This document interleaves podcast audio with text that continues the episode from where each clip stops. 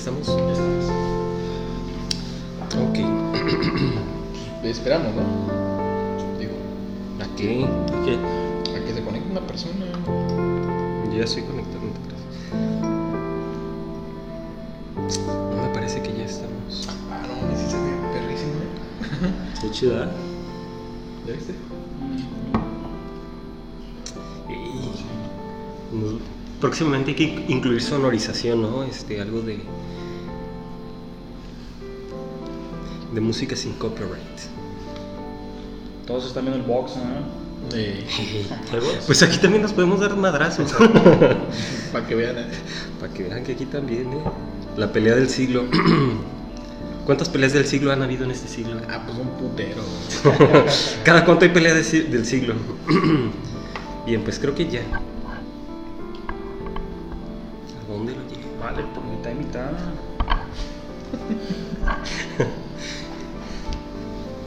Muy bien, pues. Sí, está bien. Pues ya 380 mil personas que nos estaban viendo ya nos dejaron de ver. Pues hoy vamos a hablar del miedo. Espera, sí, ya, ya. Si quieres. No, no, adelante, adelante. No, si quieres ya cae a 10, ¿no? Inviten a sus amigos que se conecten, porque si no, si este no quiere empezar, vamos a esperar un poquito. Ricardo había, había comentado, sí, muy bien, pues sí, ya estamos listos. Buenas noches, bienvenidos. ¿Tiene miedo? Tienen miedo. Tengo miedo. Este, y qué bueno que están las cámaras aquí grabando porque tengo miedo. Tengo miedo de vivir en Latinoamérica y un día desaparecer. Y no por mi voluntad, sino por la voluntad de otras personas. Tengo miedo de que mm, no llegue un familiar a mi casa porque lo confundieron o porque simplemente estuvo en un lugar equivocado y en un momento equivocado.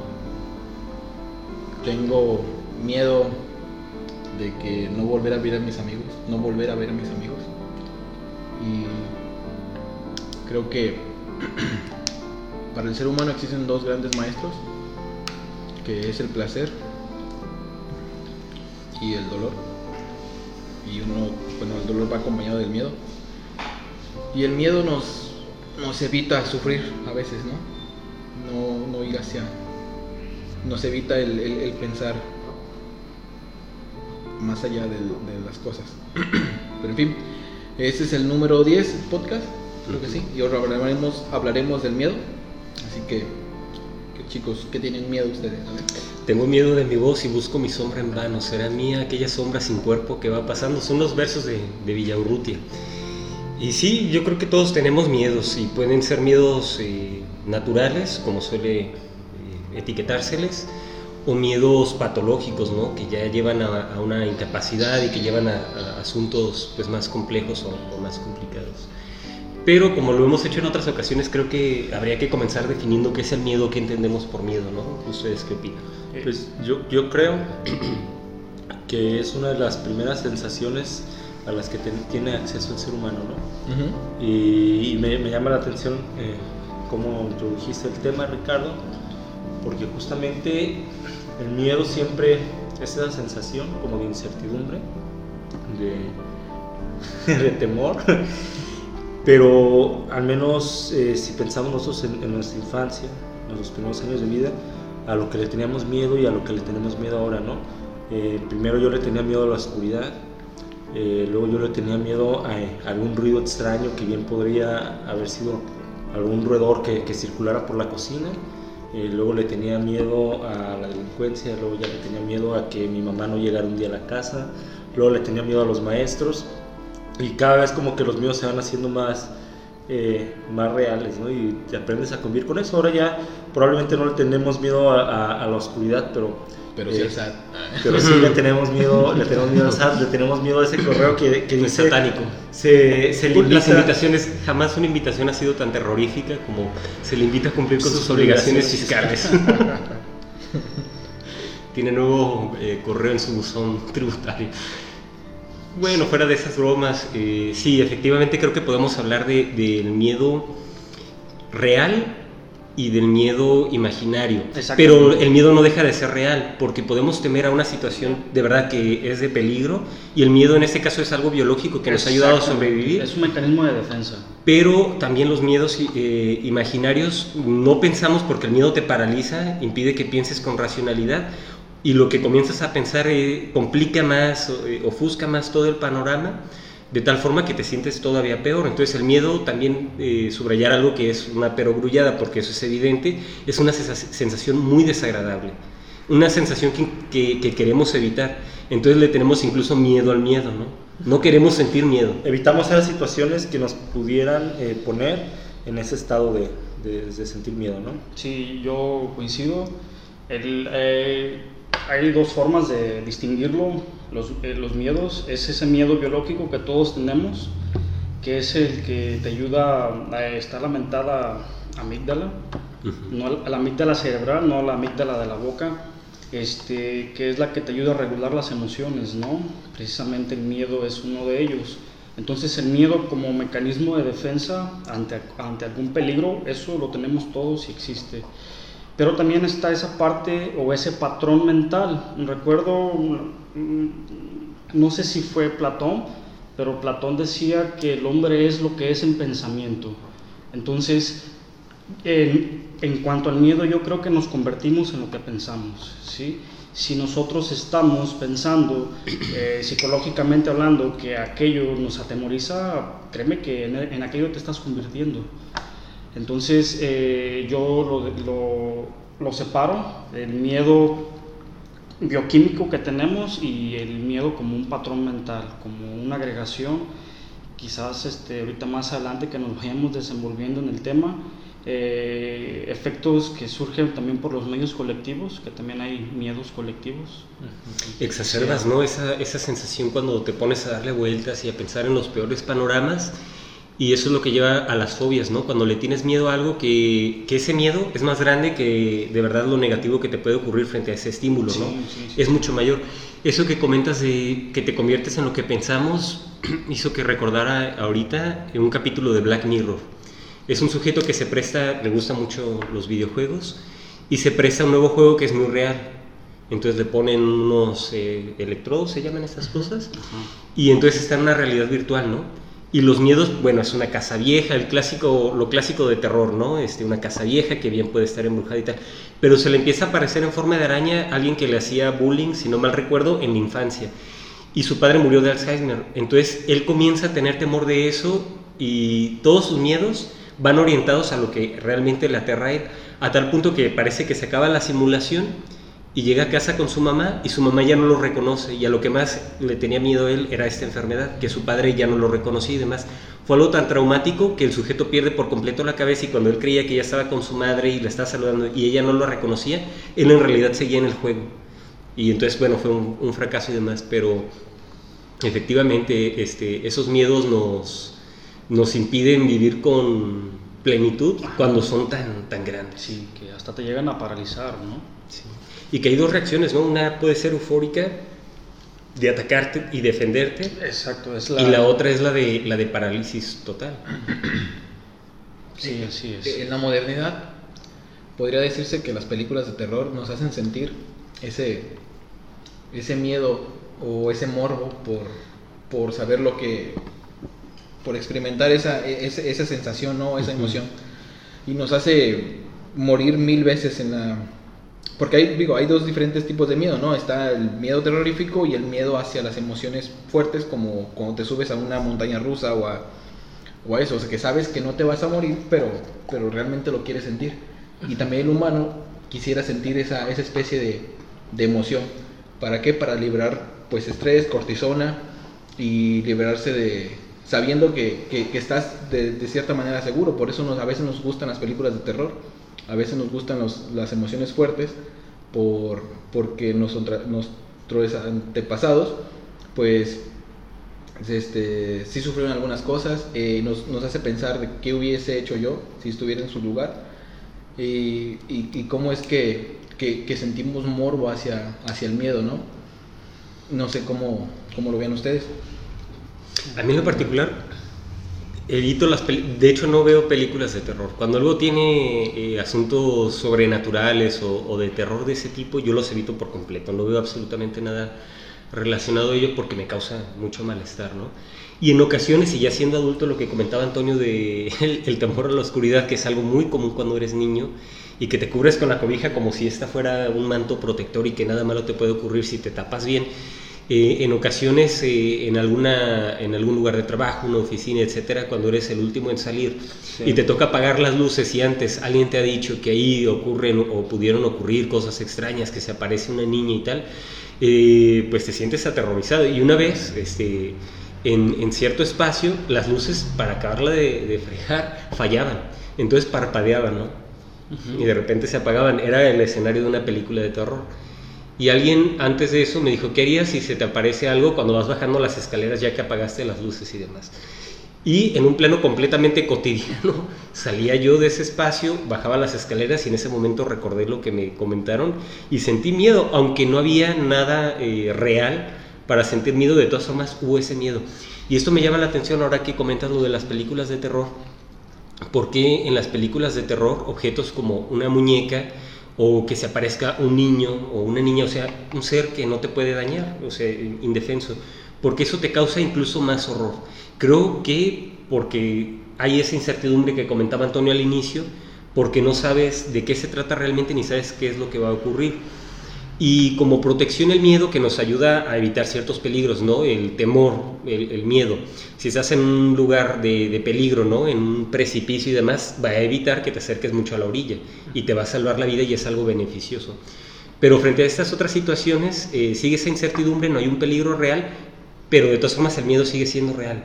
E eso es algo que yo quisiera enfatizar o recalcar, que el miedo sigue siendo real. Una persona, por ejemplo, le puede tener miedo a, a las arañas, eh, aracnofobia, ¿no? Ajá. Y hay quienes las tienen de mascota arácnidos, como las tarántulas. A mí me gustan mucho. Yo he tenido tarántulas en, en mi mano y, y, me parecen animal, eh, animales, si cabe el término, o sea, arácnidos, ah, hermosos. Y, y, hay quien con solo pensar en eso ya se siente aterrorizado porque piensa que lo peor va a ocurrir. Y esto también puede ser condicionado por experiencias traumáticas. Me llama la atención un experimento que hizo un fulano llamado Skinner. si no estoy equivocado, es el padre del conductismo sí. radical, ¿verdad? Y a un niño de dos años, llamémosle, o así se le llama en este experimento, Albert, eh, este niño de dos años no mostraba miedo ante nada. O sea, no estaba condicionado a algún miedo. Y le pusieron una rata de laboratorio, una rata blanca. Y el niño, la, la intención con la rata era jugar. No le molestaba nada, no le causaba horror. Entonces en este experimento hacen un ruido fuerte y esto no estaba condicionado y eso sí le causaba temor al niño. Entonces cada que le ponían la rata hacían un ruido fuerte. Es un experimento cruel, ¿eh? pero bueno, se supone que el objetivo era buscar... Era otra época y el objetivo se supone, si no estoy equivocado, si no corríjanme, era encontrar formas de tratar las fobias. Entonces eh, hacen el ruido hasta a tal punto que el niño le tenía ya horror a la rata, lloraba, eh, se sentía muy mal y llegó a asociarlo con todo lo de color blanco. No solo la rata, todo lo de color blanco le causaba miedo porque lo asociaba a ese estímulo negativo. Eso en un experimento pues eh, controlado, etcétera, en un experimento. Pero en la vida real cuántas cosas ocurren que nos llevan a traumas y que no es un peligro real, pero para quien lo padece es lo peor. ¿Y, y cómo le dices a esa persona, oye, es una rata, no va a pasar nada de tal? O es una araña. El miedo está ahí y sigue siendo real, aunque el peligro no sea de esa magnitud. O sea, hay, hay, miedos que se pueden desarrollar y miedos que tenemos por codificados en el, en el ADN, por así decirse. Que ¿Cuál sería? no te creas, sí. ¿Perdón? Sí. Iba a bromear diciendo otra vez con tu ADN. No, eh, pero... no o sea. Sí, sí, sí. A través de la evolución. Era un dinosaurio, pues. El dinosaurio tenía miedo a los meteoritos. Cállate, estúpido. nunca se murió porque su ADN. Como dije, iba a bromear. Continúa. Este, eh, como por ejemplo el miedo a la oscuridad, que. Pues que es. Viene este de los primeros seres humanos, porque la noche significaba que... El peligro. El peligro, exactamente. Y nuestros sentidos se agudizan, porque así lo, lo fue creando la evolución, para poder sobrevivir ante, ante esa penumbra y ante esos peligros, ¿no? De hecho, la pupila, Más- se- cuando tienes miedo y aunque sea Sí. de día, según tengo entendido, la pupila se, se dilata. Quiere decir que tiene, o sea, en la noche las pupilas se dilatan porque así pueden percibir mejor, ¿no? Nos acoplamos a la oscuridad. Y cuando hay mucha luz, pues las pupilas se contraen. Incluso hay una tensión en los músculos y generalmente son en las extremidades, ¿no? Sí. Lo que te va a permitir luchar o correr, se te eriza la piel, hay sudoración y, y demás. Otra cosa que yo veía sobre el miedo es que te impide pensar, porque en ocasiones cuando piensas, O pensar... te fregaste y haces lógicamente. Lo que haces es cometer errores. Entonces impide que pienses, que te concentres en el peligro y lo enfrentes.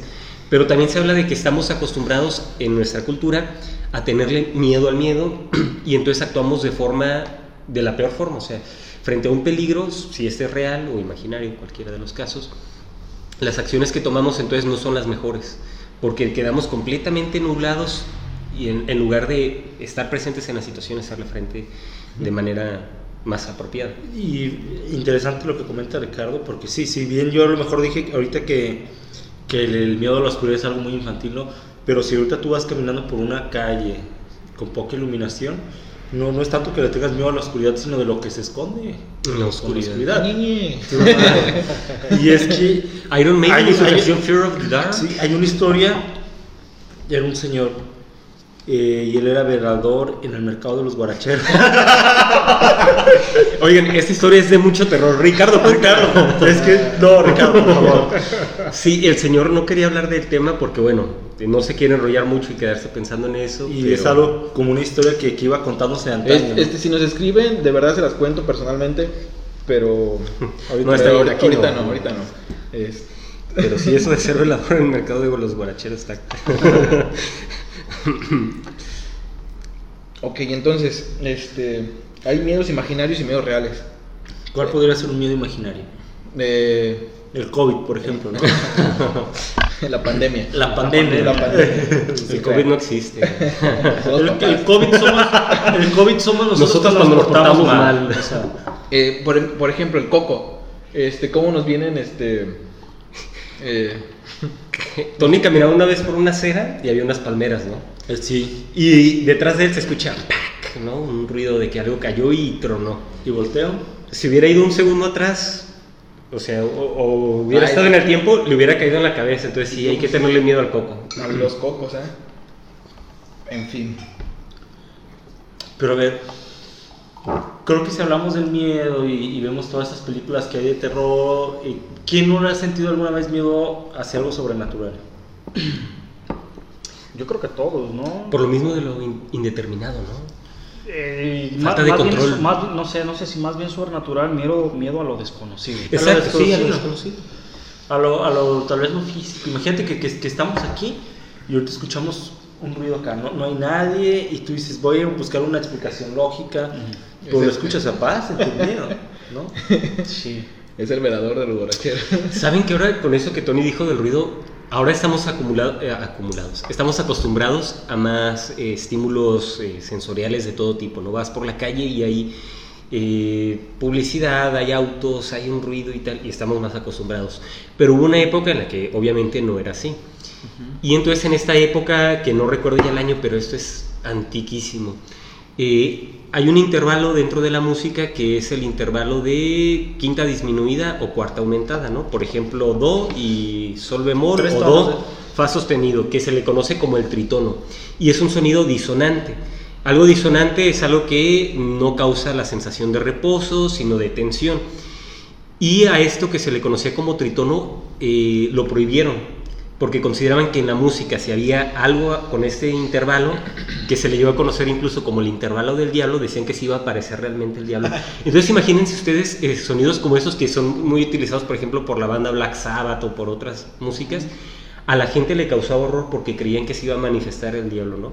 Entonces creo que también aquí en este, en este podcast podríamos hablar de el miedo como instrumento político o de los regímenes y también del miedo como eh, del miedo en su evolución histórica.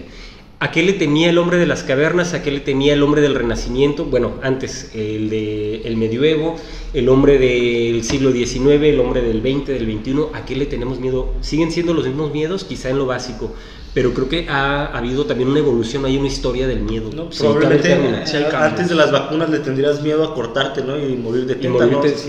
O, o no tomar un agua bien hervida, ¿no?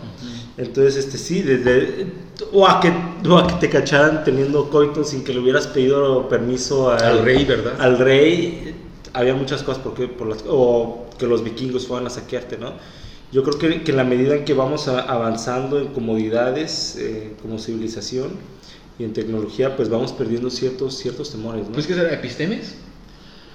De- son creencias de ciertas épocas, o sea, son, son miedos. Pues son propios, son propios de, de- de- Sí, que de de- cada época. Por ejemplo, la pandemia pues, ha, ha causado mucho miedo, ¿no? Sí. Eh, y especialmente pues, las personas que, que son más vulnerables a, a tener complicaciones serias por eso, pues pueden sentirse más pre- con mayor predisposición a tener miedo de... Así es, ok. Bueno, entonces, este. Está bien sentir miedo. Eh, Sí, es que en sí el miedo no es bueno o malo. El miedo está ahí y es parte de la naturaleza y tiene una función. Lo que sí es malo es cómo lo gestionamos en, en muchas de las ocasiones.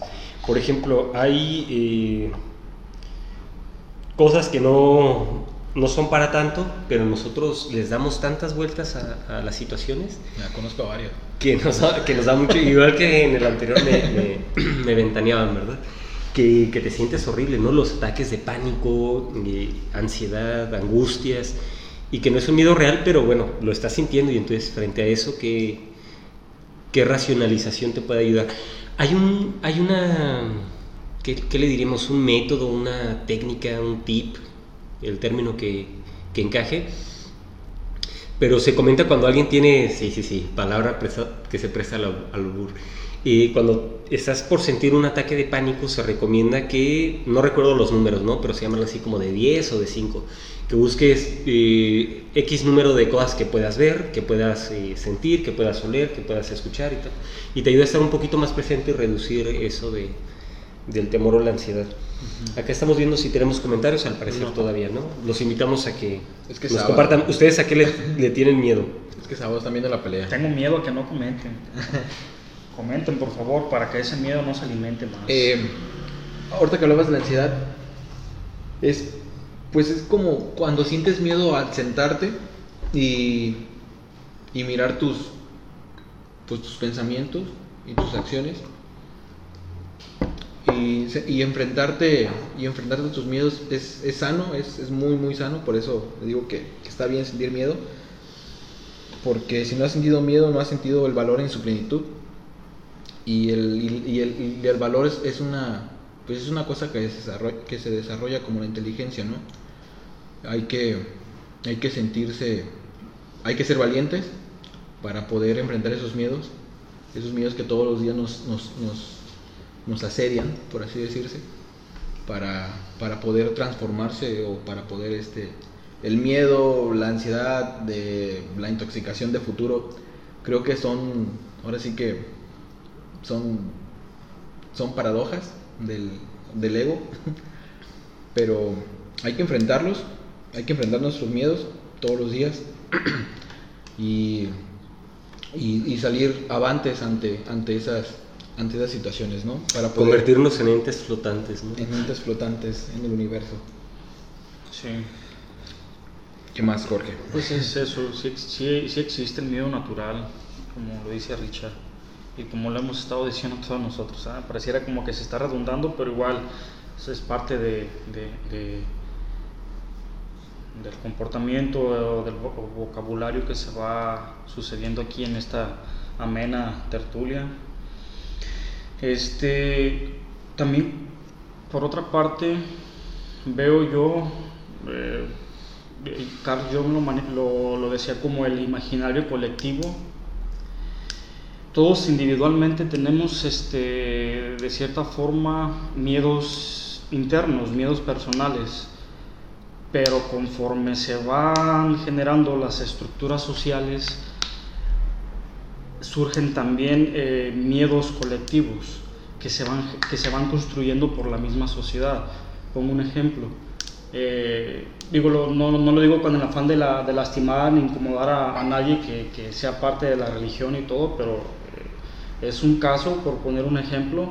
Hay, personas que, por ejemplo, no, está la mamá este, que no le permite jugar con total libertad al niño y le dice, oye, por- pórtate bien, pórtate bien, ya me enfadaste, ya me fastidiaste, si no lo haces te va a llevar el diablo o te va, va a venir Dios y te va a castigar. O te va a llevar el señor de No, ma- ma- más, práctico, el señor del costal o te va tal, sí, sí, sí. Entonces, todas esas cosas de manera colectiva se van generando, se van construyendo socialmente y llega el punto en el que yo regreso otra vez a esa, frase o a ese pensamiento, el hombre es lo que es en pensamiento.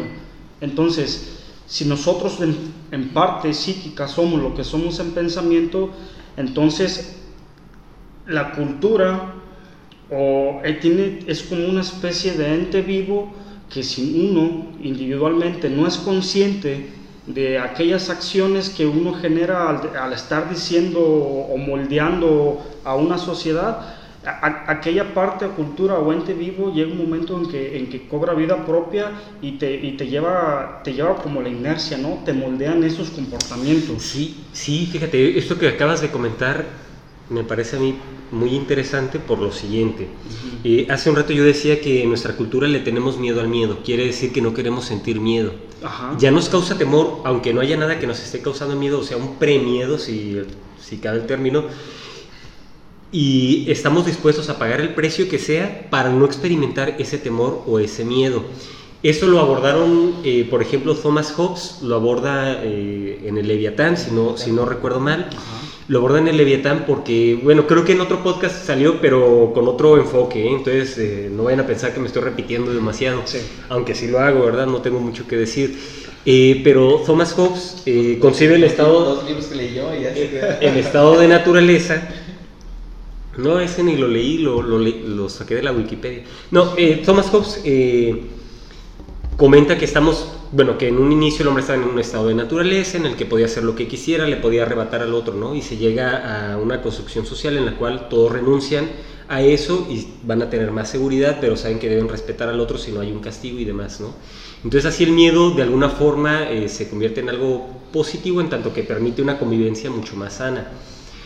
Pero lo que tú decías también sobre el miedo eh, en la sociedad y que nos lleva a una inercia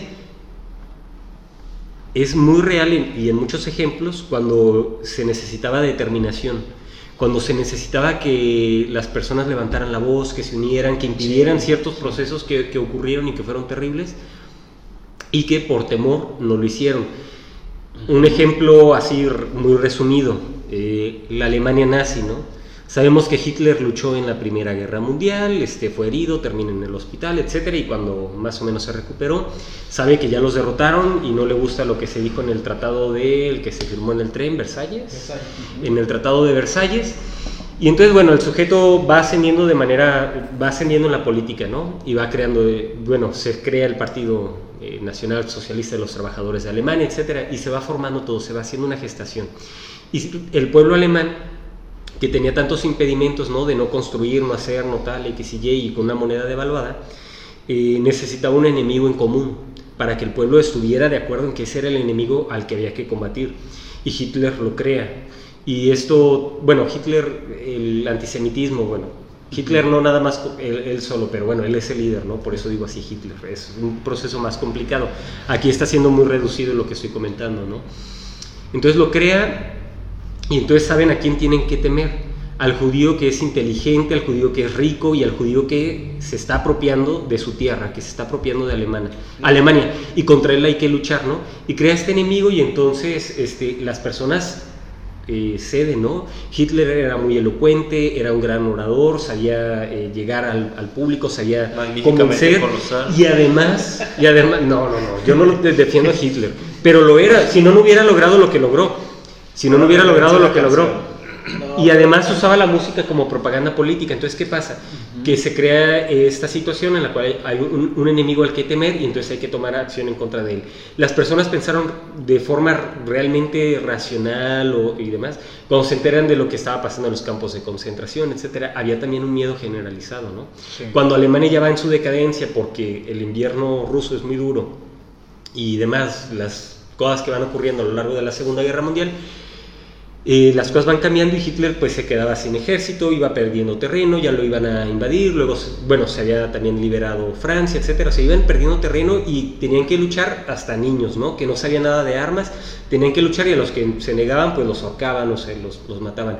Había un temor, entonces tenías que estar de acuerdo al régimen. Lo mismo pasó, yo me pongo con ejemplos aislados porque yo no quiero tocar temas acá muy actuales ni, ni nada de eso, porque no me da la gana.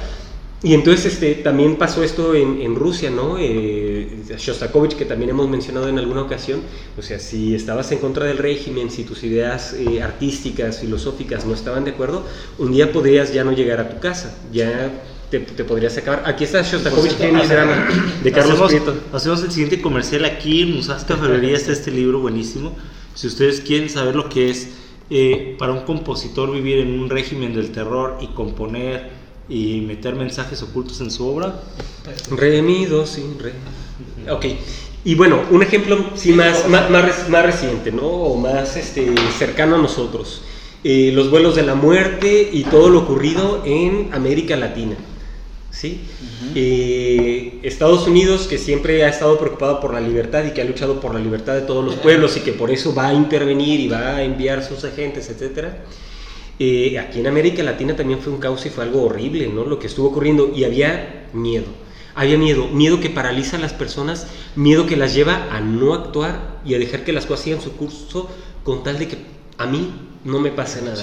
Eh, decía José Pablo Faino, ¿verdad? En, en, una de sus temporadas, lo quiero citar, que escuchaban los gritos del vecino al cual se lo llevaban porque tenía ideas revolucionarias, tenía ideas de X y de Y que no iban de acuerdo a, a quien estaba gobernando en turno y obviamente, ¿quién iba a salir a defenderlo o quién iba a hacer algo si sabía que quienes lo estaban agrediendo eran más poderosos y que a él le podría ocurrir lo mismo que le ocurrió a su vecino? Pues, pues a nadie mejor eh, quedar en silencio. Entonces, sí hay un miedo cultural, un miedo social y que es muy importante. Sí. Pero lo que pasa en, ese, en, esas, en esas situaciones es deshumanizar al prójimo, ¿no? O sea, para, para crearle una imagen falsa y una imagen terrorífica. No, no hacerlo pensar. Pues hacerlo pensar que es una persona mala, por así decirlo. Sí, este, entonces, lo que pasó en, en la Alemania judía, en la Alemania judía, la Alemania nazi, este, fue, fue, este, fue deshumanizar al judío, que eran, pues eran ratas o eran, o eran demonios. Que ni siquiera eran seres humanos. Este, e, igual pasa en épocas actuales, como porque fregados nos, nos dividimos entre, entre fachos, este, fifís, y entre, entre zurdos es Cuando en la actualidad ya ni siquiera está vigente lo de izquierda y derecha. Claro, pero, pero bueno, de todos modos, de todos modos no, son los mediocentristas ahorita. Eso es tema para, para otro Pero si, nos, si, nos, si, nos, seguimos este, deshumanizando para tener miedo, para, para crear miedo y, y, y, poder controlar este pues ahora, ahora sí que bribones buscando el, el poder y gente buscando una tribu. Es que se busca eh, algo muy maniqueísta, bueno y malo. ¿Quién es el bueno y quién es el malo? No hay buenos ni malos. En el ejemplo de la guerra mundial, los estadounidenses o los rusos que liberaron campos de concentración, etcétera, pues tampoco eran buenos. Hicieron un montón de eh, atrocidades en, Alemania, o sea, cosas también horribles. No eran ni buenos ni malos. Eh, eran personas siguiendo órdenes, que eso no los exenta de la culpa, y también luchando por intereses. por la inercia. Por intereses. Entonces, esto del miedo sí es muy importante porque nos conduce a la toma de decisiones. Eh, también determina el futuro, porque si tenemos miedo y nos quedamos con ese miedo, como lo decíamos, ¿no? el biológico, no vamos a, avanzar. En la lista de fobias, por ejemplo, además de la fobia a, arácnidos, a roedores, a las alturas, espacios cerrados, abiertos, etc., hay eh, fobia, por ejemplo, a, algo tan sencillo y, tan necesario en la actualidad como lo es conducir un automóvil, ¿no? Sí, y yo, por ejemplo, yo, por ejemplo, porque creo que nadie nos está viendo y entonces este, no voy a tener mucho temor de balconearme, pero yo, por ejemplo, tengo un temor a, a, conducir. tengo temor de que no puedo calcular bien las distancias y que voy a terminar atropellando a alguien o que voy a terminar haciendo algo horrible, ¿no? Y entonces, si yo me pongo en un volante y tal, eh, no, no, no. Creo que eso va a terminar mal, ¿no? Voy a chocar, me voy a matar, voy a, mat- voy a cometer un accidente, algo horrible, ¿no? Y ese miedo es desproporcionado porque no, no es tal, ¿verdad? Entonces sí, hay, hay, hay muchos temores, pero bueno, me salió un poquito del tema, ¿no? No, no, que hablábamos un poquito más de, de, de- de los miedos eh, a nivel generalizado la, por la sociedad. Sí, entonces, bueno. Me sí. perdí un poquito. No, no pasa nada. Me acordé de otro tema, pero Eh, si hay una sugestión, entonces. Hay una sí es que lo sugestión. piensas mucho. Y con lo que decía Ricardo, perdón, otra vez la serie esta Black Mirror. Porque Black Mirror, bueno, es una serie que me gusta mucho, pero hoy particularmente me estoy acordando de, de la serie. Eh, con esto de deshumanizar al otro. Hay un capítulo que se llama El hombre contra el fuego, y en este capítulo luchan contra monstruos. Son monstruos que se comen la comida, la contaminan, te arruinan, y la gente vive en aldeas, aunque es un futuro. Es tecnológico, pero viven en aldeas, o sea, es, es este, contradictorio, ¿no? Una distopía. Y bueno, tienen una especie de chip o de cosas en la cabeza. ¿Me pasas una a mí también? de chip o cosas en la cabeza. Y entonces ven a, a esos seres como monstruos horribles. Y a un soldado que es, es el que se encarga de exterminar a las cucarachas, así les llaman a estos monstruos, eh, le falla o algo así lo que tiene para visualizar. Que incluso es como los videojuegos o los robots, ¿no? Que ves así este, tantos metros, etcétera, pero en tu mente, sin tener lentes ni ningún artilugio externo se le descompone y se da cuenta de que a quienes llamaban ratas eran personas iguales que ellos. Y él ya no les dispara y se une a ellos. Y hay toda una serie de problemáticas ahí. ¿Qué se hizo? Deshumanizar al otro y verlo como un monstruo, como algo horrible, cuando eran en realidad personas de carne y hueso igual que ellos. La, la propaganda que hizo Estados Unidos contra, contra Japón en, en la Segunda Guerra Mundial, que era era deshumanizar a, la- los, a, los, a los kamikazes o a los, o a los, este, o a los seres humanos, a los, a, los, a los japoneses, los pintaban como demonios arriba de, unas, de unos aviones, ¿no? Y las caricaturas y las sátiras de esa época son Este, cosa de estudio. Y, y lo mismo hizo Japón contra eh, para deshumanizar a, a los estadounidenses, ¿no? Que pintaban a Mickey Mouse arriba de una de una de un avión así como muy malvado. Este, entonces, va. Eh, ¿qué le tiene- a, a qué le tiene miedo Silvestre Camil? ¿A qué le tiene miedo eh, Jorge? ¿Y a qué le tiene miedo Antonio? Yo les voy a decir algo. ¿A, qué? No, no, no aplico el chiste. ¿A qué le tengo miedo yo? A la seguridad social. Eh, le tengo miedo a mi futuro. ¿A la seguridad o inseguridad? Seguridad Seguridad social. social. Seguridad social.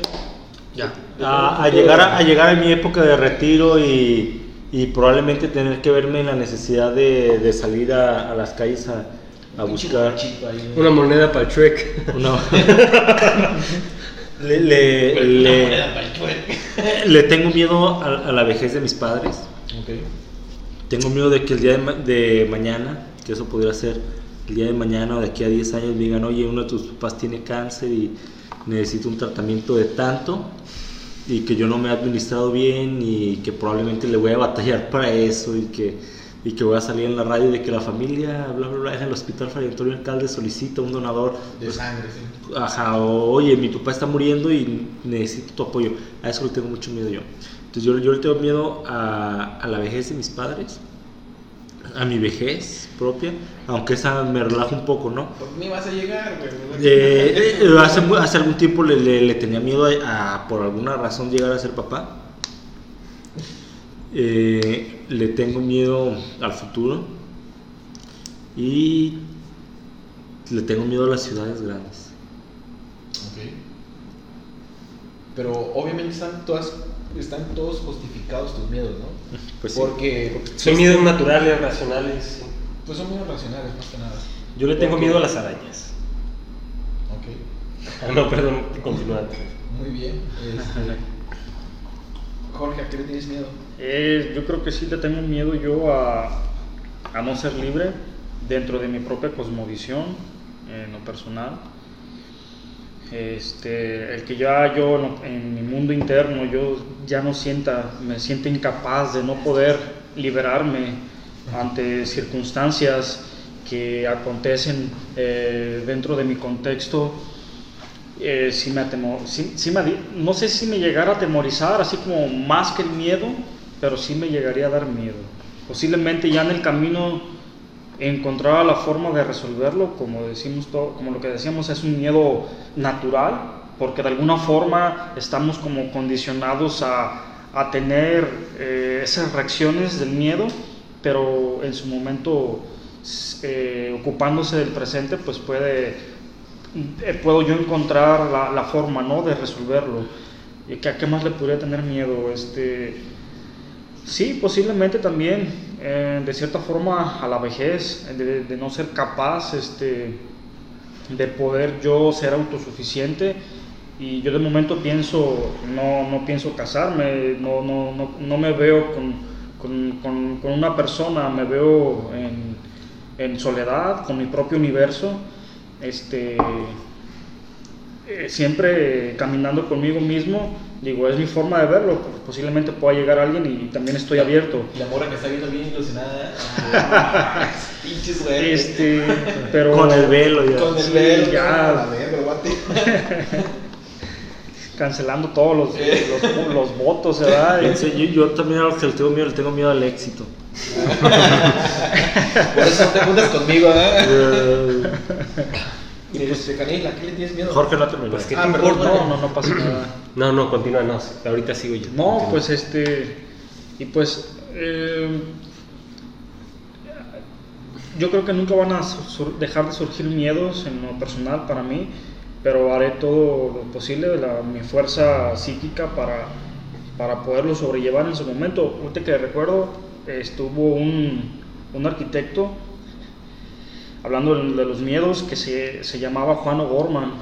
Juan O'Gorman fue un arquitecto mexicano, él fue el quien hizo la, la biblioteca de la UNAM, junto con otros este, personajes. Yo desconocía eso. Este, eh, tengo entendido, no sé si la información sea correcta, pero que él ante la vejez, este, como muchos, eh, prefirió suicidarse, matarse, este, Muy noble, ¿no? Pues sí, sí, sí, y digo, pues enfrentó su miedo de alguna forma. ¿Podrías repetir manera eso último, por, por favor? Que, Eh, él por temor. sí, digo que por tem- eh, fue una forma en la que él enfrentó su propio miedo, ¿no? La enfrentó de esa forma. Pero su miedo era, dijiste, a la, A la vejez. Sí, sí, de llegar a la vejez y de, de- de no ser autosuficiente. Sí. Fíjate que yo quería hablar de eso, pero me lo estaba reservando. Continúa, perdón. Y nada más eso. ¿Mm? Yo te dije Digo- que tengo miedo a eso. Sí, pero No, digo, con ese matiz. no, no estoy incentivando que el suicidio es una opción, yo, No, no, no. yo para nada. Pero sí es. Bueno, ya ahí ha- hablaríamos Pues sí. de otro tema más complejo. Aquí no lo podemos ahorita Pero, desarrollar. eh, en lo personal, eh, hacer todo lo posible por buscar otras opciones para salvaguardar la vida. Este, ya esa decisión ya sería personal de cada Ujú. quien y pues respetarlo, ¿no? Sí. En fin, Canín. ¿A, a qué le tengo miedo? Yo no le tengo miedo a nada, sería mentir. Yo le tengo miedo al tema de nuestro primer podcast. Sí, cierto. Yo le tengo, yo le tengo miedo a, a perder la razón, a olvidarme de todo, por ejemplo, o perder por completo la razón y no lo sé. Yo, yo, le, yo le tengo miedo a, a no estar en posesión de, de mi pensamiento, a no estar en posesión de mí. A eso es a lo único que le tengo miedo y que de hecho creo que eso es lo que desencaden- desencadenaría cualquiera de A las a cosas a que me desagradan. A, com- a comer caca, como dice Ricardo, en las calles, ¿verdad? A lo que sea, a lo que sea, a la locura, a la locura. Estás en el jardín, güey. Eh, es- estás- Es- No, eso es, eso es muy feo, ¿no? De- por lo menos ahí en un hospital con una camisa de fuerza. Sí, yo le tengo miedo. Comiendo Yo, yo- yo- también hay un episodio de South Park. Eh, yo le tengo miedo. yo le tengo miedo a comer. no, yo le tengo miedo a, a- a perder la razón. Creo que ese es mi, mi mayor miedo: el enloquecer, el perder la- a las demencias a- y demás. Y bueno, ya hablando de la vejez, bueno, de cierta forma sí, pero es un miedo muy lejano, no, no está muy presente. Pero perder la razón el que 30 se y- desdibujen 45 el que se desdibujen de la realidad de, lo imaginario y tal eso me sí, sí me causa mucho miedo no perder la razón Y en cuanto a lo que comentaba Jorge de este arquitecto, yo pensaba eh, poner sobre la mesa sobre las decisiones que se toman cuando uno tiene miedo y que no son a menudo decisiones acertadas, cuando es un miedo patológico, el de ponerle fin a la vida, ¿no? ¿Cuántas personas se han sentido rebasadas, se han sentido, sentido sobrepasadas por, por cierta problemática que sí tenía solución, que sí estaba ahí, pero la persona, como lo he dicho desde que empezamos, eh, puede ser un miedo imaginario, pero la persona siente un miedo y ese miedo es real. Ese miedo está ahí. Y aunque la Para cosa pudiera, persona, para esa persona para sí, esa persona para sí. esa persona sí, es decir, la circunstancia, el detonante puede ser algo muy sencillo. Sí, sí, sí. Pero el miedo que experimenta la persona puede ser algo terrible, puede ser el fin del mundo. Y los demás desde afuera podemos verlo con otra perspectiva, pero esa persona no. Con esto lo que tú decías, ¿no? De no juzgar. Me molesta mucho cuando hay comentarios insensibles y muy estúpidos, cuando alguien decide tomar su propia vida, que yo creo que es algo respetable y que a nadie nos compete decir nada, y que es que es un cobarde. Nadie sabe y nadie está consciente, realmente no lo siente en su carne y en su espíritu, porque una persona decide tomar tal decisión. Yo no digo que esté bien o que yo no digo nada al respecto. Lo que sí digo es que no podemos definir o decir Juzgar, es eso. o juzgar, no nos compete y no tenemos las posibilidades. Ciertamente que cuando hay miedos patológicos hay que tratarlos, hay que buscar esa, esa ayuda y eh, efectivamente muchas personas han, han- han recurrido a, a esto porque consideran que ya no hay otra salida. Lo que hemos dicho del miedo, le tenemos miedo al miedo, el miedo es algo desagradable, es algo horrible y para no experimentarlo estamos dispuestos a pagar el precio que sea necesario. Y si ese precio es partir, hay quien lo toma. Entonces el miedo es una cosa eh, compleja y que se puede abordar desde temas Eh, sí, de- de lo más, diverso, de lo más amplio y de lo más diverso. ¿no? Entonces en conclusión, o bueno, resumiendo, a lo que yo le tengo miedo es a perder la razón.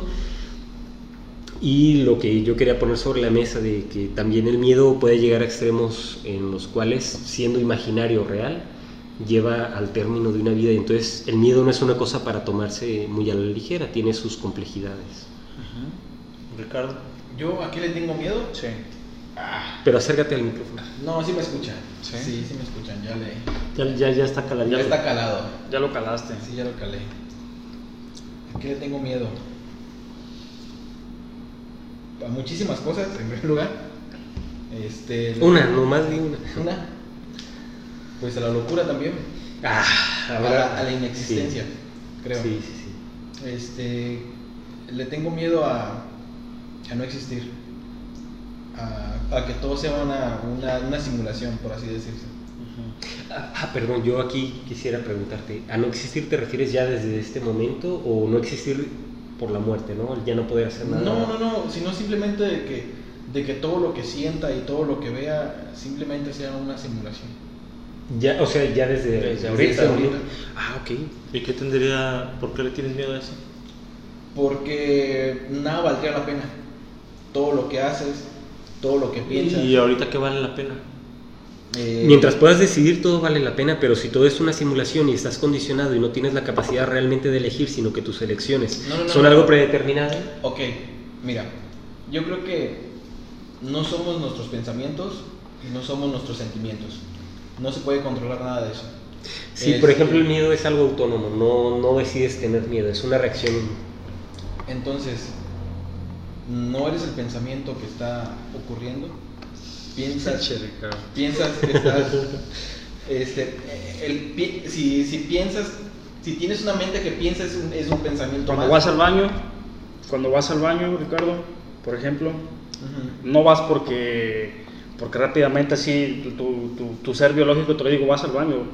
Yo te aseguro que muchas de las veces lo pensaste antes de ir. ¿Cómo no somos el pensamiento entonces? Mira, yo creo que yo coincido con Ricardo en eso, no por polemizar, pero yo también creo que no somos el pensamiento, porque por ejemplo, yo en pensamiento sería otro silvestre y no he logrado ser ese silvestre. Soy el que soy ahora y en pensamiento yo sería otro. Y mis acciones y tal del pensamiento que no se han materializado y que no se han convertido en realidad, en proyecto y tal, pues se quedaron en mi pensamiento. Lo que yo he proyectado, lo que yo he pensado, sí, yo pienso en esto, pero no lo he hecho, pues no puedo ser eso. Está en mi pensamiento y ahí se quedó, pero mi realidad sería Mm, no, no se quedó ahí, porque ese pensamiento te atormenta. Sí, Porque, ok. porque tú dices, No, pero yo incluso lo digo en el término bien, de que. Somos una mezcla de ambos, porque si, si tú tienes ese pensamiento virtuoso, ¿no? Y tú no has llegado a hacerlo y por el contrario has sido una persona baquetona, ¿no? Eh, pero tienes el pensamiento de que quieres ser virtuoso y ya te diste cuenta de eso, ya tienes esa ventana abierta. Entonces es, es como el niño que, que se queda en una casa y ve cómo todos los demás juegan, ¿no? No es el niño que está jugando, pero aquí ya tiene la idea de jugar. Entonces somos una mezcla, una, Sí, una es algo, pero no se ha materializado. Y tú que eres tan, tan sartreano, es lo que dice Sartre. O sea, el hombre no es lo que piensa que es o lo que proyecta, o sea, en su mente hacer, sino lo que hace. Pero ¿cómo tomó esa decisión para hacerlo? Ah, ¿Sí primero en pensamiento, primero en pensamiento. Yo diría que primero pensamos, bueno, esto va a sonar muy cartesiano, ¿verdad? Y que es muy criticado, ¿no? El cogito ergo sum, ¿no? Primero pienso, por pienso, por tanto existo. Que también se puede invertir la fórmula, ¿no? Existo y por tanto pienso. Eh, sí, primero está el pensamiento, mira, eso creo que es indiscutible. El pensamiento juega un papel fundamental porque sin pensamiento, ¿qué seríamos? Sin pensamiento no estaríamos en este todo podcast. sin pensamiento no existiría, no existiría cerveza, ni siquiera- por pensamientos y por la imaginación. Exactamente. El pensamiento y la imaginación son cruciales. Lo que yo pienso, eh, vean este juego de, de palabras, ¿eh? Eh, eh, ok. Eh, lo que yo pienso no necesariamente es ya lo que soy. Porque yo puedo pensar ciertas cosas y dentro del pensamiento está, por ejemplo, la fantasía, la proyección, el ideal, el proyecto, pero si no lo he realizado, todavía no soy eso. Pero si está ya en mí, digamos que el pensamiento es la semilla, pero no, no es todavía la planta. Pero forma parte de lo que eres también. Forma parte, pero todavía no es la planta. O sea, está por desarrollarse. Yo lo matizaría así, jugando aquí también con el tiempo. Con el tiempo. Con el tiempo. ¿Sí me explico? O sea, no es este nada más decir de- Sí, es que mira, también o llevar la contra, ¿eh? No, Y- o sea, no, no, no, o sea, yo, yo- claro que me, me encanta lo que dices arte, finalmente es cierto eso, ¿no? Si tú dices, este, el día, eh, haces tu calendario de dieta, bla, bla, y nunca lo cumples, pero realmente es Se eso. quedó en pensamiento. Pero no esa parte forma parte de ti de todas formas, aunque no esté materializado. Yo diría pero- forma parte, pero no es que ya eres eso. Pero forma parte de ti y es, por eso pongo este ejemplo, es la semilla. Y, la planta es cuando ya lo ajá, realizas. pero, Pero pero sí aquí es- viene, un- viene una pregunta importante. Ok. Eh, ¿Qué somos? Somos lo que hacemos, somos lo que pensamos, somos lo que proyectamos. Es una mezcla de todo, ¿no? Sí, es una mezcla de Es todo. como si la planta, imagínate que tú Hay- plantas, hay- hay- plantas un, a- un- algo, ¿no? Y tiene que dar cierto fruto, pero se corta antes de tiempo. Hay un bonito Y ya nunca dio su fruto. No quiere decir que estaban las intenciones de dar fruto. Probablemente si pudiéramos vivir 100 años en, en buena capacidad, llegaría el momento en que lo... O sea, esa es algo complejo. Pero eso también lo hemos abordado en el tiempo y por eso eh, nuestra vida es tan preciosa. Porque somos tiempo. O sea, si tuvieras toda la eternidad, no importa, puedes pasarte una porción de la, de la eternidad sin hacer absolutamente nada, una porción de la eternidad haciendo otra cosa y harías de todo. Pero porque somos finitos es que Que, ah, estamos divagando ya. Entonces, que, que Ricardo, que. ¿a qué más le tiene miedo? Ajá. Eh, nada más eso. Eh, A la, a la la verdad, no- a la locura yo no le tengo no tanto tengo miedo, miedo. porque yo ya no voy a estar consciente de eso. ¿No me tienes Va miedo, a ser mi- Ricardo? Ah, que te va a tener miedo, Jorge. Este, ¿qué, qué es el miedo? Eh, eh, creo que, que al final de cuentas, bueno, el miedo, el miedo genera ansiedad y, y- y el miedo este, es, una, es una reacción a algo específico, ¿no? Pero la ansiedad es algo que, que ataca por todos lados y no sabemos cómo reaccionar. Entonces, este, eso es como, como dijera Soren, Soren Kierkegaard. que es como- Ay, como- temor y temblor de Kierkegaard. es, es, es como un como un tigre imaginario que ataca por todas partes y, y te paraliza y, y no, y no sabes cómo, cómo actuar, ¿no? Por De hecho, menos- Kierkegaard, Kierkegaard tiene este libro que se llama Temor y temblor, ¿no? Imagínate. Ujú. Entonces, Temor y este, temblor. ¿Cómo, ¿cómo actuar ante la ansiedad? Creo que, que poner orden en tu vida, quizás, por así decirse. Eh, ponerlo en ciclo, eh, por así decirlo, eh, por así, no sé. Sí, entiendo, porque al final de cuentas es como cuando te O sientes sea, deprimido, te sientes mal, él te dice, bueno, o sea, te te refieres- dice, no te sientas mal, este, ah, no, yo quiero, quiero hacer una pregunta. Lo que ya dijimos a que le tenemos miedo, bla, bla. Empezando de acá para acá. ¿Cuándo fue la última vez que sentiste miedo y a qué fue? Ah, Pues es, es, es, es, este palpable, cabrón, Ah, es, mía, ¿eh? es palpitante. Te lo vuelvo a decir otra vez. Para quienes no lo saben, Yo la- Ricardo una vez me hizo una bromilla, no sé por qué, pero le dije, ay, el punto era que para mí era un ser inocuo, ¿verdad? que no le tenía miedo yo a individuos, Ah, sí, sí, bueno, bueno. individuos inofensivos. Entonces ahorita me dice que si le tengo miedo, pues bueno, eres un inocuo, que no tengo miedo. Bueno, es para hacer un chascarrillo y romper la tensión.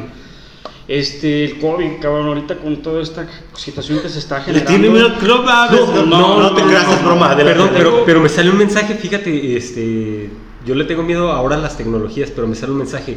COVID en México cumple un año. Este fue el primer caso, velo. Ay, qué bonito. No mames. un pastel ahorita. El pinche pastel en forma de COVID. Eh, eh, obviamente, pues no, no en sí la, la, la palabra. No, lo- las- lo que representa. lo- el resultado de todo lo que ha conllevado, Sí. este, el encerramiento, cabrón, de que de alguna forma nos. O sea, es lo que vuelvo otra vez yo con, el- con que tengo miedo a no ser libre en cuanto a mis Sí, cuestiones in- individuales. El COVID ya coartó la libertad de, de todos. De todos, cabrón, o sea, no eres- de que eres libre, si de por sí antes de que existieran esas situaciones no eras tan libre, El COVID. y ahora con ese detalle, pues eres menos libre, cabrón, o sea, y te obligan. Esta Ahí está el detalle. vino a acentuar muchas cosas. Perdón, Jorge, pero no- yo hablando hace rato de la seguridad social, pero yo estaba viendo una nota de, de unas personas de un municipio, bueno, de Cajititlán, que está en Tlajumulco, que tienen tradición de los Reyes Magos, ¿no? De que cada que es esta temporada de los Reyes Magos, la gente va al lugar y eso representa una derrama económica. Y en la nota sale un señor de cierta edad llorando porque las autoridades no los dejan que vendan. El señor vende chicharrones, ¿no? Y él está llorando y dice, tiene dos personas que mantener y Sí, nos claro. viene a decir que, que, que nos vayamos. Yo por favor les diría que no sea así. Y el señor llorando, ¿no? Entonces, dime si no le vas a tener miedo a eso. eh, o sea, y de lo que habla de la ciudad, un señor de edad avanzada que, que, que se sostiene vendiendo de manera ambulante. Y esta pandemia, aunque muchos, que yo he visto gente que, que dice Ah, que esto es algo mental, bla, bla. Ok, Sí, es más, pudiera ser, no lo estamos En- promoviendo, pudiera tratarse de un invento del gobierno, pero de- sea lo que sea, está causando estragos cabrones. Está aquí, y, se o sea, siente. y- y fuera de, de las muertes que se han registrado, el impacto económico, imagínate cuántas personas han tenido que cerrar su negocio, cuántas personas eh, se aventaron una deuda para, para abrir un negocio y, y ahora viene esto y los echa abajo. ¿Cuántas han Es- partido? Es, es algo de es miedo. algo, es algo de miedo. Y, y una cosa también con esto de, de la pandemia y demás, y que yo he dicho en otros lugares también, es cómo nos llevar a, a replantearnos nuestro lugar en el mundo, ¿no? Porque los que, bueno, el ser humano, ¿no? El ser humano, eh, el ser humano digo en general porque pertenecemos a, a esto, Sí. pero en el ser humano men- podemos mencionar a Bach, a Beethoven, bla, Van Gogh, eh, Pasteur, eh, etcétera. Los científicos, Pasteur, Pasteur, Pasteur, el de las vacunas, Pasteur, Pasteur, el de. Pasteur, el del método este y de, eh, fue el que descubrió la penicilina, si no sé, bueno, como sea, científicos y tal. Eh, eh, nosotros los seres humanos, digo nosotros porque somos seres humanos, ¿verdad? Pero quienes lo hicieron fueron personas particulares y, otros más. es una manifestación del Yo- nosotros no tenemos nada que ver con haber llegado a la luna, bla, bla, bla, el desarrollo de las vacunas, etcétera. Pero cómo una cosa que ni siquiera se considera viva, se considera una maquinita de ARN, ácido re- ribonucleico, ni siquiera desoxirri, ¿verdad? Eh, nos llevó a aislarnos en nuestros hogares, derrumbó nuestra economía. El, el ser humano es una caña pensante y es una caña que un viento puede destruir por completo, como decía Pascal y demás. Y esto no fue originado por ¿Quién? otro miedo. H. Pascal o quién? ¿Mm? H. Pascal o quién? No me hagas cosas. Y como dice, como Y dice, eso no fue establecido por otro miedo, que es el miedo a la muerte. Sí, claro. Porque si lo asumiéramos diríamos, el que se va a ir, se va a ir y todos continuamos. Pero, pero sí, hay- sí hay mucha, igual, o sea, como, si me voy a morir, me voy a morir, si, si me voy a morir, me voy a morir de algo. Esto tiene Eh, también que ver con el miedo porque la temeridad. pero eso, la temeridad. eso es inconsciencia, Sí, Richard. no, eso, eso claro, es sí, irresponsa- sí, irresponsabilidad. no mames. Irresponsabilidad. Esto también se comenta sobre el miedo. En el miedo puedes ser temerario o puedes paralizarte. Ser temerario es que te vale madre. Ah, no pasa nada, si me voy a- No es bueno. No, te va a llevar a la chinga, te va a llevar a un mal resultado. Aparte, puedes, llevar a otros, a otros también a la chingada. que Y también, y paralizarte, es eso, y paralizarte lo es mismo. Responsabilidad social porque obviamente nuestras acciones pueden impactar a los demás. Pero también otra cosa que me pareció interesante lo que comentaba Antonio de un señor llorando y tal. En un futuro hay que hacer un programa sobre las lágrimas o algo así. Sí, me parece sí, que, sí. que- que- Y aquí yo podría citar a De Lágrimas y Santos de Ciorán, si me lo permiten.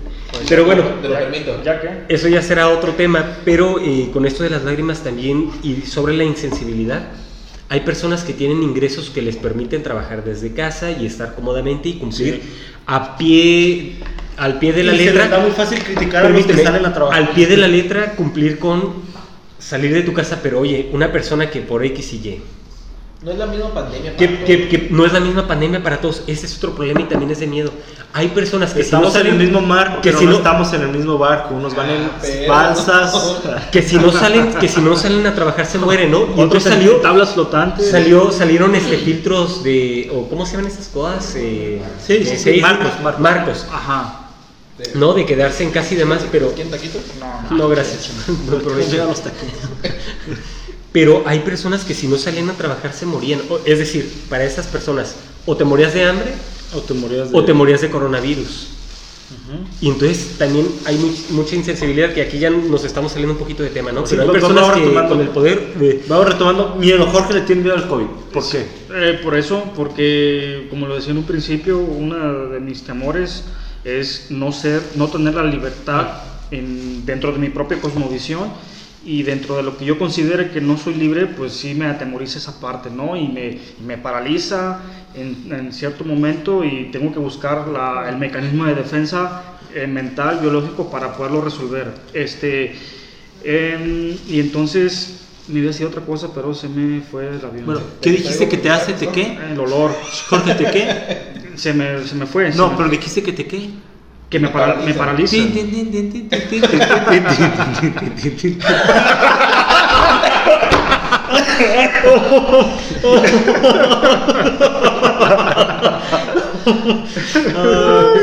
y esa bagatela se dice que ni siquiera era para Elisa, sino que era para Teresa y que ni siquiera la compuso Beethoven, pero bueno, ya. Ah, porque, no. porque no tienes una libertad que, que es tomada bajo tus propias. buenísimo, qué cabrón. Ya cabrón. recordé, no es una libertad que, que, es tomada bajo tus propias decisiones. O sea, hiciste recordar. Te están forzando a que te encierres. Hay coacción, ¿no? ¿no? Entonces eso es horrible. Entonces, quien no es consciente de aquello pues como dice eh, este Canil, ¿no? Y Ricardo, pues les vale madre y, y se llevan de- se llevan sobre se sobrellevan a otros individuos.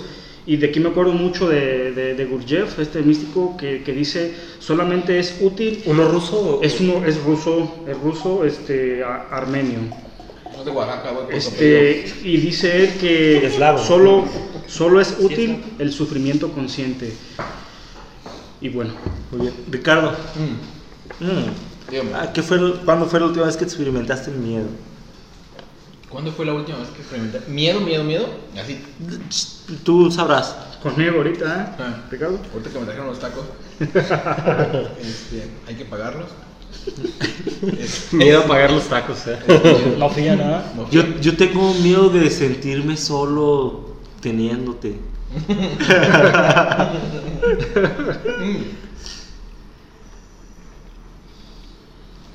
Ay, voy, ¿eh? Este, estoy- Bueno, Eh, cuando a gustes. salir, va a salir. Ahí está, ahí te vamos a esperar. Lo que este cabrón tendría que tragar, Yo no me acuerdo. ¿no? ¿Cómo no? Yo tampoco me acuerdo, la neta. La neta yo no Yo quiero sí, decir. justamente tiene que ver algo con COVID. Pues yo dije Fui- eso porque fui- pues, fui a por- todos nos engloba. Fui por parte de trabajo. ¿Sí les conté que di positivo? con- Ah, pinche culero. No, pero así da maestro. Ah, cabrón. yo le tengo miedo a la tos de Tony. Yo creo que no nos da miedo el COVID, sino la, Lo que Las representa COVID. consecuencias. las consecuencias. Las Y aparte, claro. y aparte no es como... No le tenemos miedo al encierro, sino a la soledad. Yo no le tengo miedo a la soledad. No, yo Jorge, tampoco. Espérame, pero tú eres un ser consciente y una manifestación del ego más, más elevada. Un ente flotando. Pero, Un ente levitando. pero, pero la mayoría de personas sí le tiene miedo a la soledad. Sí, y sí, le tiene miedo a, la a- No es que seamos claustrofóbicas, sino que te- le tenemos miedo a la, a la soledad. Me incluyo, a veces sí tengo miedo a la soledad porque pues quién va a velar por mí, quién va a ver por mí Yo, yo en, sí, algún futuro. Sí, sí, por eso de lo que hablaba de la vejez, Sí. es porque normalmente se espera que los hijos salgan al quite, ¿no? Pero uno que no va a tener pero, pero, hijos- pero uno que... Pero mira, bueno, yo, yo, bueno, no lo sé, yo... eh, Oigan, con eso de la soledad hay algo muy bueno, ¿no? De, Espérame. Samuel, de Samuel Beckett. Sí. La última cinta de Crab, Fin de Juego, Esperando a Godot. Eh, obras que les recomiendo mucho, ¿no? Eh, con eso de la soledad, de la espera y de lo que no está claro y demás. Es muy bueno, muy bueno. Yo tuve, cuando estuve viviendo fuera de Auckland, que estaba estudiando en la universidad, ahí aprendí mucho a conocerme a mí mismo, aprendí a encontrarme con mi soledad, este, en cuanto al miedo. Eh, posiblemente si yo no hubiera tenido esa oportunidad de, de conocerme a mí mismo, esa frase que me gusta utilizar mucho, No te no ipsum, este, y que si lo vemos en el oráculo de Delfos es prácticamente de, de donde viene, al menos en esa época, ¿no? Quizás más atrás ya viene de los gnósticos, etc. Entonces, eh, yo me gustaría creer que cuando llegue a ser viejo, eh, en el caso de que si decida vivir solo, encontrar siempre la forma de vencer ese miedo y siempre me he consider- considerado que no solamente tenemos como familia a la familia biológica o genética de la que nos vio nacer, etcétera, y nos vio crecer, sino que todos como seres humanos somos familia, que todos somos hijos de la madre tierra y si tú quieres, en términos cósmicos, somos hijos del universo. No mames, el otro día me asaltó un hermano, güey. Pero ahí te va. un hermano cósmico. Un hermano cósmico, güey. Hermano cósmico, ¿no? Me file, me quiso fidelidad con un desarmador y yo. Pero ahí lo malo es que tú me aplicaste una estrategia antiquísima y que es de Dora la exploradora. Es zorro, no te lo lleves. A lo que yo voy Se pues... fijan, ya está divagando y nunca Bueno, nadie o me escuchó a que le tengo miedo. Gracias, culeros. ¿A qué le tienes miedo? Chingan su Es que tú ya habías dicho. No, pero no dije cuándo fue el día que tuve miedo. Ah, la última vez que tuviste miedo. Pero No, no, no no, terminar, espera, terminar, termina y ya va terminar. Ya, no, sí. mames, a mí nunca me dejan terminar, güey. A ver.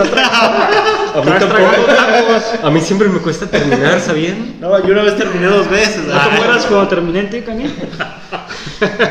Pendejo. ¿Cuál con él? terminar. ¿verdad? Este, así, rápidamente. Entonces, de lo que decía, eh, tuve la oportunidad de estar con buenos vecinos donde vivía, vivía solo y este, a veces que me ¿Estar en qué sentido?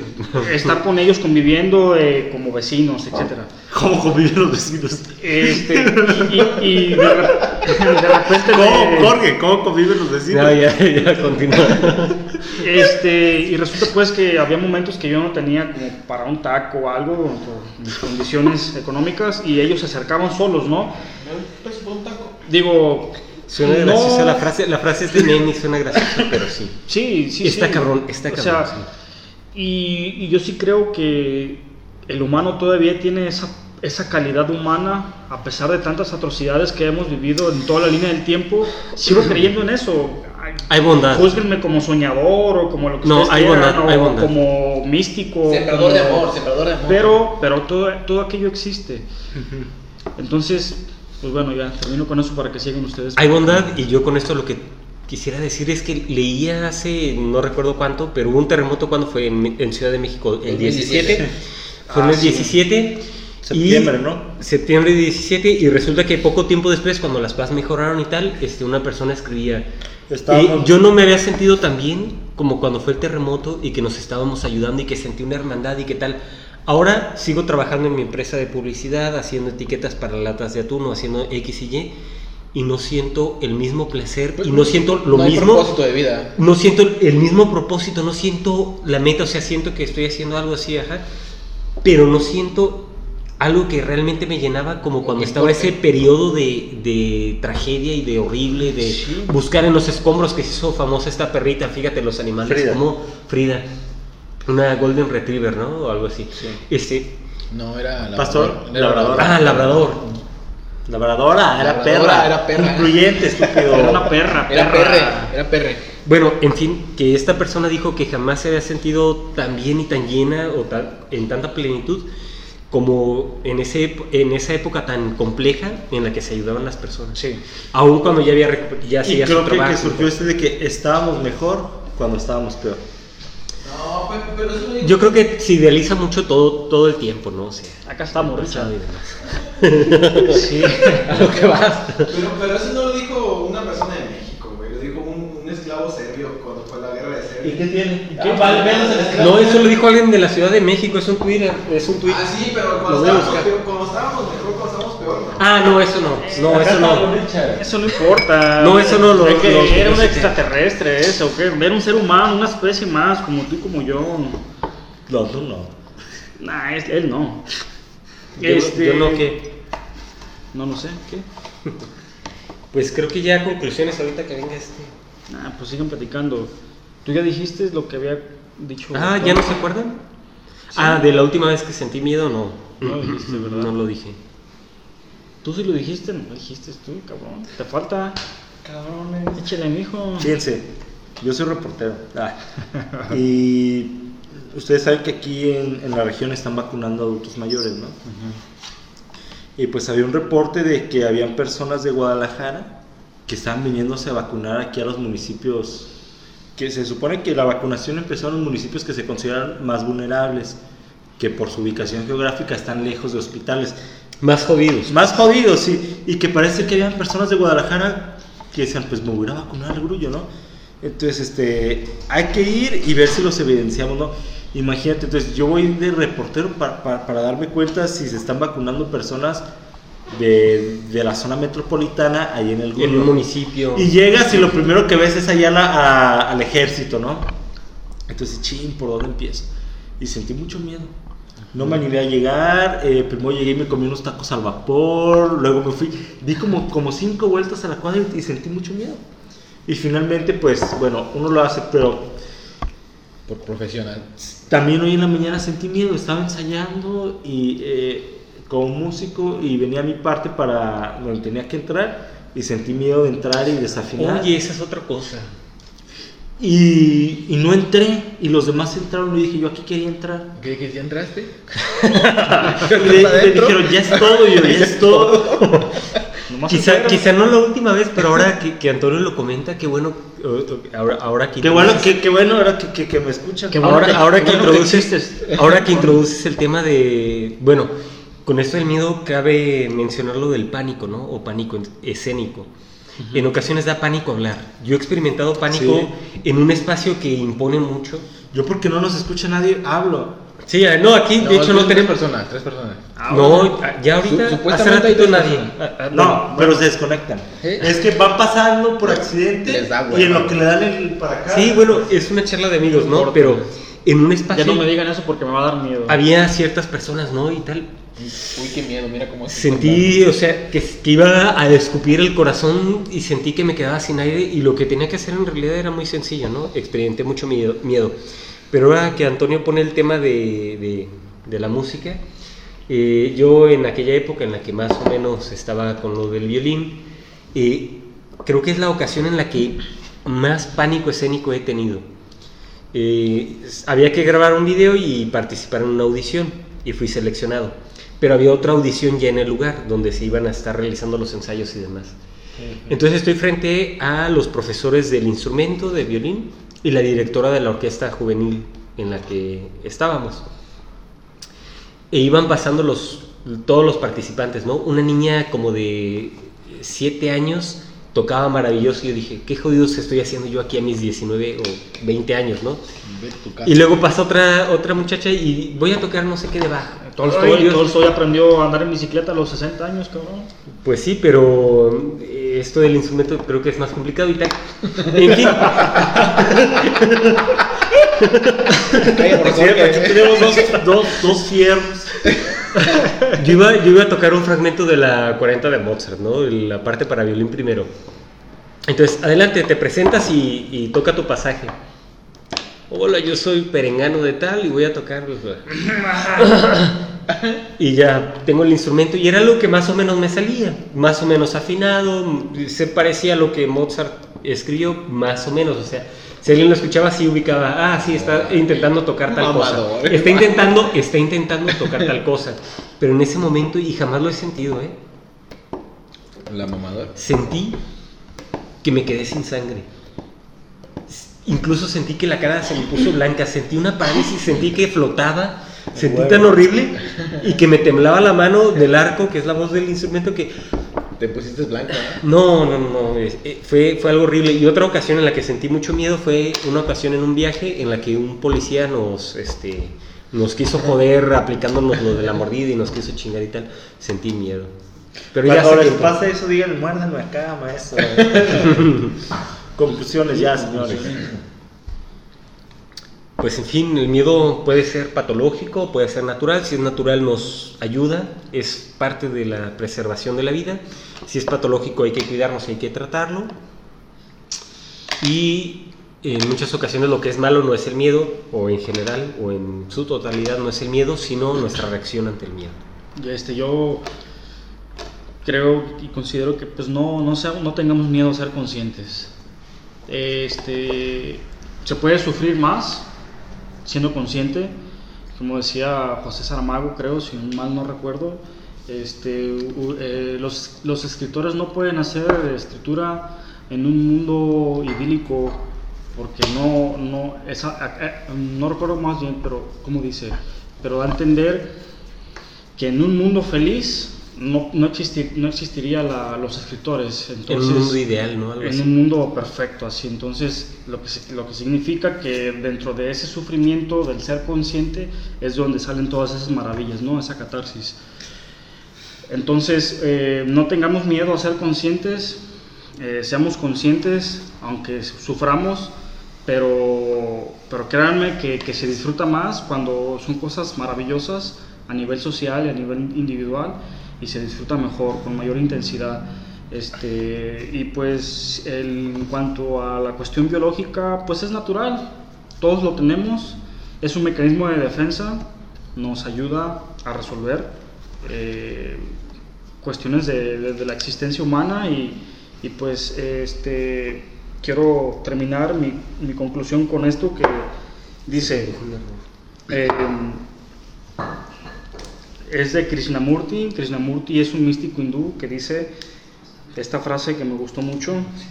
El estar libre del miedo solo es posible teniendo tu propia cosmovisión. Tú creas el miedo o lo destruyes. Era un filósofo humanista. Eh, se lo recomiendo, es muy interesante su, su aportación. Eh, generó cosas muy interesantes y pues eh, como cuestión de, de- de fomentar la paz o de fomentar cosas eh, que ayuden a la humanidad a, a que seamos más conscientes. Y yo creo que ni el hombre tiene que intimidar o lastimar a la mujer o eh, en, en cuestión de atemorizarla, ya sea por medio de la violencia o por medio de alguna otra cosa que le cause o por, por, eh, en cuestión del miedo, ni la mujer tiene que, que, que- que utilizar este, o ser eh, atemorizar al hombre. Yo creo que entre ambos debe de tener un valor y que ambos somos importantes para, para formar un equilibrio en este planeta. Yo creo que hombre con hombre, mujer con mujer, y lo mismo pero en sentido contrario. Y Este, me porque- hiciste que recordar a Bukowski con Go All the Way, muy bueno. No, no, no hay que tener temor, hay que ir todo el camino, hay que seguir. Sí. Y hay que enfrentar los miedos, eso creo que me faltó decir, porque si no los enfrentamos, Yo, yo quiero decir que, que un día estaría bien hablar de la conciencia. Ok. Eh, y yo, yo voy a decir que, que una, una conciencia demasiado clarividente es un mal. ¿Es un qué? Un mal. Ah, Está- claro. ¿a quién estás citando? Estás Y citando nos, nos bastaría eh, una lo equivalente a una tercera Ah, parte este, ah. del hombre con más clarividencia que para su desgracia al ruso, reside en San. San Petersburgo, una de las ciudades más sí. premeditadas que aunque quieran creerlo o no, existen ciudades premeditadas. Pues, mi conclusión, y esto el miedo, cuando Silvestre habló de esta audición en público, yo también, les voy a decir algo, yo audicioné con el tercer movimiento del concierto para viola de Stamitz hasta el compás de los seisillos, y como yo no era consciente de que era un concierto tan difícil y me aventuré a tocarlo, pude hacerlo. Ahorita ni siquiera me atrevo a ver esa partitura, pero en ese entonces yo con unos meses en el instrumento vi que era audición de orquesta y yo vi una orquesta y toqué eso. Y estoy muy contento con eso. Entonces yo digo que, que la conciencia A nos, puede, nos puede detener, porque si eres demasiado consciente puedes eh, estar consciente de todos los miedos que están ahí. Entonces yo digo que, que la conciencia hay que tenerle cuidado. Yo, yo El digo- miedo algo que hace es incluso que te impide pensar, Sí. y eso se comentaba, que Pero, pensar... pero eso será para otra ocasión. Es la, la conciencia. O sea, yo a veces quisiera no ser tan consciente. No, pues no, lo- no sé eso. Bueno, lo, lo platicaremos. No te después. defiendas. Va Sí, para No, otra. habrá que matizar a ver qué, Hay que- habrá que matizar. porque habrá Sí. que recordar que a lo que tú te puedes referir yo, Ricardo, etcétera, Sí, sí, sí. eh, puede ser diferente y al final resulta que pensamos de manera similar, ¿no? Pero usamos diferentes términos. Bueno, Ricardo. Eh, este, mi conclusión. Mediten. El meditar es no hacer nada. Y es, sentarse y, y tener una introspección hacia, hacia sí mismo. Y van a haber horrores, y van a haber miedos que tienen en su interior. Y si tienden, tienen esos miedos y esos, y esos, y esos, y esos errores, los ven frente a frente y cara a cara, enfréntelos, sean valientes, este, porque la atención como, como que es lo que lo que fomenta la meditación, que es estar aquí y ahora, eh, es desarrollar esa, esa, ese valor o esa, o esa valentía para poder enfrentar a, los miedos, ¿no? No se intoxiquen de, de futuro, no se intoxiquen de, de... Y si le quieres dar este, una, una, pues una tarea a la mente de chango que tenemos, respiren, eh, porque no puedes respirar una bocanada del futuro ni tampoco respirar una bocanada del pasado. el pranayama. Este, eh, sean conscientes hasta cierto punto que están aquí y ahora y que esos miedos no los pueden dañar y que ya pasaron y sean valientes. Nada más eso. Y finalmente, La meditación me ha ayudado mucho a mí. Bueno, la meditación en, este- en ese sentido porque, bueno, hay, otros. Y, y finalmente pues pues nada, hay que todos que, vamos a morir. hay que aceptarnos y todos vamos a morir y nada vale nada. Todo vale mucho por eso, porque vamos a morir. Un fuerte abrazo. Buenas noches, gracias. Hasta pronto. Di namaste. Namaste.